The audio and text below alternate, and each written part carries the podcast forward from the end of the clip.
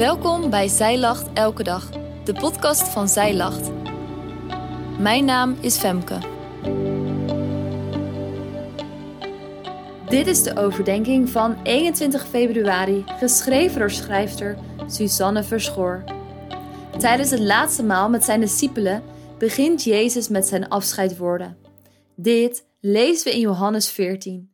Jezus vertelt in het eerste deel van Johannes 14 over het huis van zijn vader en dat hij de weg is.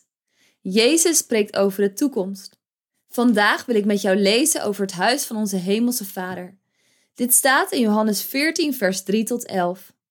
En als ik heen gegaan ben en plaats voor u gereed maak, kom ik terug en zal u tot mij nemen, opdat ook u zult zijn waar ik ben. En waar ik heen ga, weet u, en de weg weet u. Thomas zei tegen hem: Heere, wij weten niet waar u heen gaat, en hoe kunnen wij de weg weten? Jezus zei tegen hem: Ik ben de weg, de waarheid en het leven. Niemand komt tot de Vader dan door mij. Als u mij gekend had, zou u ook mijn Vader gekend hebben. En vanaf nu af aan kent u hem en hebt u hem gezien. Filippus zei tegen hem: Heere, laat ons de Vader zien en het is ons genoeg. Jezus zei tegen hem: Ben ik zo'n lange tijd bij u en u kent mij niet, Filippus? Wie mij gezien heeft, heeft de Vader gezien. En hoe kunt u dan zeggen: Laat ons de Vader zien? Gelooft u nu dat ik de Vader ben en de Vader in mij is? De woorden die ik tot u spreek, spreek ik niet uit mezelf, maar de Vader, die in mij blijft, die doet de werken.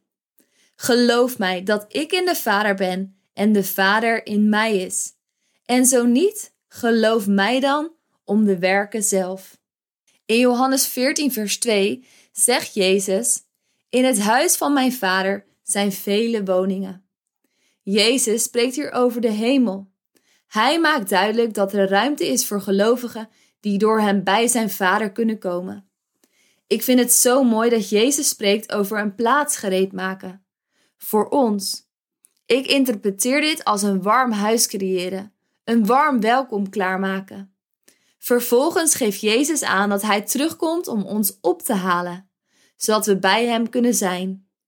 Zoveel liefde en zorg straalt dat uit. Het huis van onze Vader is dus al klaar, ook voor jou. Zowel Thomas als Filippus vinden het moeilijk om te begrijpen wat Jezus zegt. Ik snap hem wel. We lezen de Bijbel vaak vanuit context, maar zij horen Jezus deze woorden op dat moment zeggen. Het lijkt zo abstract. Thomas vraagt zich af hoe ze kunnen weten welke weg ze moeten gaan, als ze niet eens weten waar Jezus heen gaat.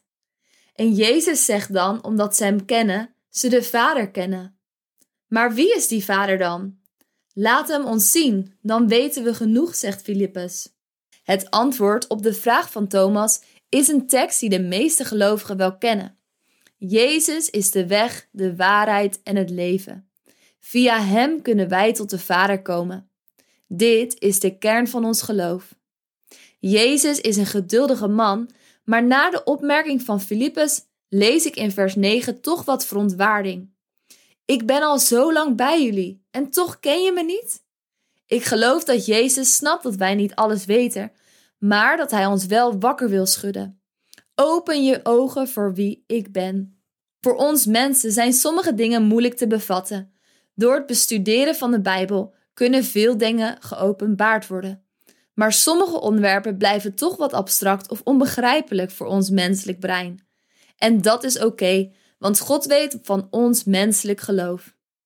Jezus heeft de weg vrijgemaakt om bij de Heere God te kunnen komen. Door zijn sterven en opstanding mogen wij elke keer weer om vergeving vragen en Gods genade ontvangen. Jezus zegt dat Hij de hemelse woningen gereed heeft gemaakt voor ons. Als wij sterven voordat Hij terugkomt om ons te halen, dan weten we dat we dan ook in Zijn Vaders huis terechtkomen. Ons geloof in Hem heeft ons gered.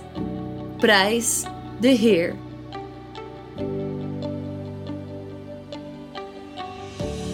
Dankjewel dat jij hebt geluisterd naar de overdenking van vandaag. Wil je de overdenking nalezen? Check dan onze website Je vindt er ook meer toffe dingen die jou helpen om de Bijbel vaker te openen, zoals boeken, Bijbels, cursussen en evenementen. Morgen ben ik weer bij je terug met een nieuwe overdenking. Tot dan!